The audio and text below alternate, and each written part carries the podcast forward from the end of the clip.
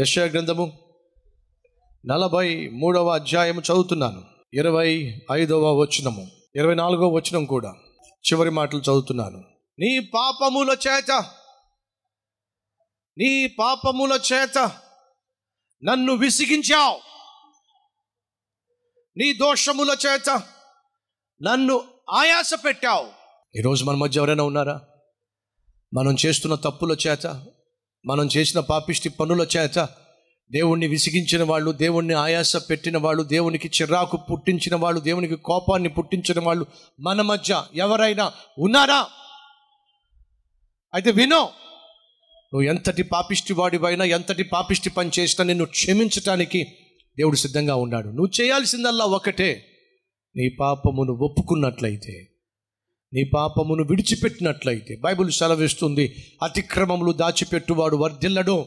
నువ్వు నీ పాపాలు దాచిపెట్టేంత వరకు అంటే ఒప్పుకోకుండా విడిచిపెట్టకుండా దాచిపెట్టుకున్నంత కాలం ఎక్కడ నువ్వు వర్ధిల్లావు? నీ విద్యలో వర్ధిల్లావు. నీ ఉద్యోగంలో వర్ధిల్లావు. నీ వ్యవసాయంలో వర్ధిల్లావు. నీ వృత్తిలో వర్ధిల్లావు. నీ వ్యాపారంలో వర్ధిల్లావు. నువ్వు కలిగి ఉన్న వ్యాపకాల్లో వర్ధిల్లావు. నువ్వు వర్ధిల్లాలి అని అంటే దేవుడు చెప్తున్నాడు. అతిక్రమములను దాచిపెట్టద్దు. నువ్వు ఎంత తెలివిగా దాచిపెట్టినా అది ఏదో ఒక రోజు బయటపడుతుంది నీ బ్రతుకు బయట పెడుతుంది. మర్చిపోవద్దు. ఒకరోజు ఓ సోమరిపోతోడు కష్టపడి పనిచేయడం చేతగాక అప్పుడే కోతలు అయిపోయినాయి చక్కగా ధాన్యం బస్తాలు ఒక చోటకు పేర్చి పైన గడ్డి పరిచేశారు. అర్ధరాత్రి లేచి వెళ్ళాడు. ఒక బస్తా ధాన్యం మీదేసుకున్నాడు. కాముగా ఇంటికి తెచ్చేసుకున్నాడు. మరుసటి రోజు వెళ్ళాడు. రెండో బస్తా మీదేసుకున్నాడు. కాముగా ఇంటికి తెచ్చేసుకున్నాడు. కష్టపడింది ఒకడు ఇప్పుడు సంపాదిస్తుంది వీడు. ఇలా వీడు ఏం చేశాడు? రెండు బస్తాలు తెచ్చేసుకున్నాడు. మూడో బస్తా తెద్దామని చెప్పి వెళ్ళాడు. మూడో బస్తా తెద్దామని వెళ్తే ఏం జరిగిందో తెలుసా? ఆ మూడో బస్తానికి ఒక రంధ్రం ఉంది. అక్కడి నుండి ఆ చేను దగ్గర నుండి వీళ్ళ ఇంటి వరకు ధాన్యం దారగా పడుతూ వచ్చింది. ఇప్పుడు వెనక్కి చూసేసరికి పొడుగ్గా ధాన్యం ఉంది. ఎక్కడి దాకా? ఆ చేను దాకా ఉంది. వీడికి అర్థమైపోయింది. ఏమర్థమైంది ఒకవేళ ఆ చేను యజమాని చూశాడంటే నేను దొరికిపోతా. నా పని అయిపోయినట్టే. కాబట్టి దొరకకుండా ఉండాలి అంటే నేను కప్పెట్టేయాలి. ఏం కప్పెట్టాలి? ఈ ధాన్యాన్ని కప్పెట్ట ఒక్కొక్క ఒక్కొక్క ధాన్యం ఎత్తడం లేకపోతే ఎరడం కష్టం కదండి. కాబట్టి ఏం చేశాడో తెలుసా?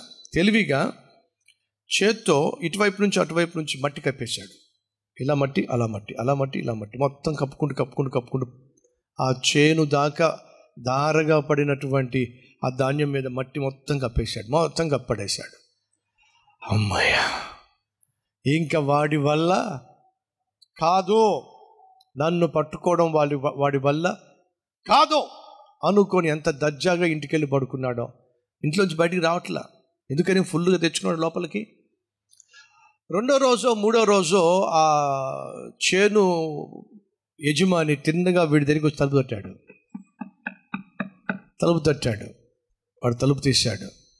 ఏంటి అంత గట్టిగా తలుపు కొడుతున్నావు? ఒరే దుర్మార్గుడా! నా బస్తాలు ఎందుకు తెచ్చారో నువ్వు? ఓయ్ మాటలు సరిగా రాని. నీ బస్తాలు నేను తేవడం ఏమిటి?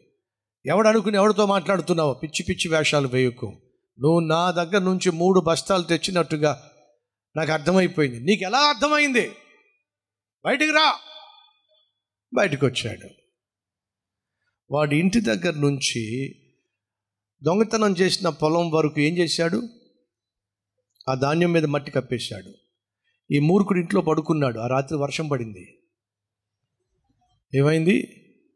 వర్షం పడిందండి. వర్షం పడితే మొలకలు ఏం చేస్తే చెప్పండి. చక్కగా బయటకు వచ్చినాయి ఆ పొలం దగ్గర నుంచి వీడింటి దాకా చక్కగా దారిలో పొడుగునా మొలకలు ఉన్నాయి వీడు అనుకున్నాడు నేను కప్పెట్టేశాగా ఏం చేశాడట? కప్పెట్టేశాగా ఉన్నారు ఈరోజు మన మధ్య ఎవరైనా? అమ్మ సహోదరి సహోదరుడా అనుకుంటున్నావా? కప్పెట్టేశాక అమ్మకు తెలియకుండా నాన్నకు తెలియకుండా భార్యకు తెలియకుండా భర్తకు తెలియకుండా ఎవరికి తెలియకుండా కప్పెట్టేశాగా అను అనుకుంటున్నావు కానీ బైబిల్లో ఒక మాట ఉంది. నీ పాపము నిన్ను పట్టిస్తుంది. పాపానికి ఒక తత్వం ఉంది. అది నిన్ను పట్టిస్తుంది. ఏదో ఒక రోజు నీ పాపము నిన్ను పట్టుకుంటుంది పట్టిస్తుంది.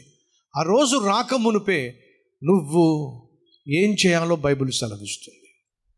ఏం చేయాలట? చదువుతున్నాను. నలభై మూడవ అధ్యాయము యశ్యా గ్రంథము ఇరవై ఆరవ వచ్చిన చదువుతున్నాను నాకు జ్ఞాపకము చేయుమో? రా!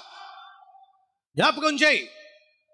నువ్వు ఏ ఏ తప్పు చేశావో ఏ ఏ పాపిష్టి పని చేశావో let us come together discuss the matter and settle the matter నువ్వు చేసిన ప్రతి పని నా దగ్గరకు వచ్చి చెప్పు. జ్ఞాపకం చేయి. మనం కూడి వ్యాజ్యమాడదాం. ఒక అండర్స్టాండింగ్ వద్దాం సెటిల్ చేసేద్దాం. మొదటి అధ్యాయము యశ్యా గ్రంథము. యహోవా ఈ మాట సెలవిస్తున్నాడు. రా! మన వివాదము తీర్చుకుందాం. రండి! మీ పాపములు రక్తము వలె ఎర్రని వైనను అవి హిమము వలె తెల్లబడును. కెంపు వలె ఎర్రని వైనను అవి గొర్రె బొచ్చు వలె తెల్లని వగును. నా! నీకు నాకు మధ్య ఉన్నటువంటి ఆ అగాధాన్ని తొలగించుకుందాం. మీ మీద ఉన్నటువంటి కోపాన్ని నేను తొలగించుకోవాలని ఆశపడుతున్నాను. మీ మీదకు రావాల్సిన శిక్షను నేను తొలగించాలని ఆశపడుతున్నాను. రా! నువ్వు ఏ తప్పు చేశావో ఏ పాపం చేశావో ఒప్పుకో. క్షమించేస్తాను.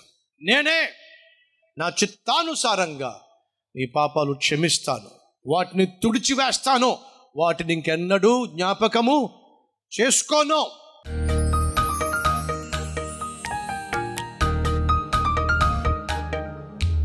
ఏసయ్యా నాతో మాట్లాడావు నాయన. నీ మాట నేను విన్నాను లోబడుతున్నాను.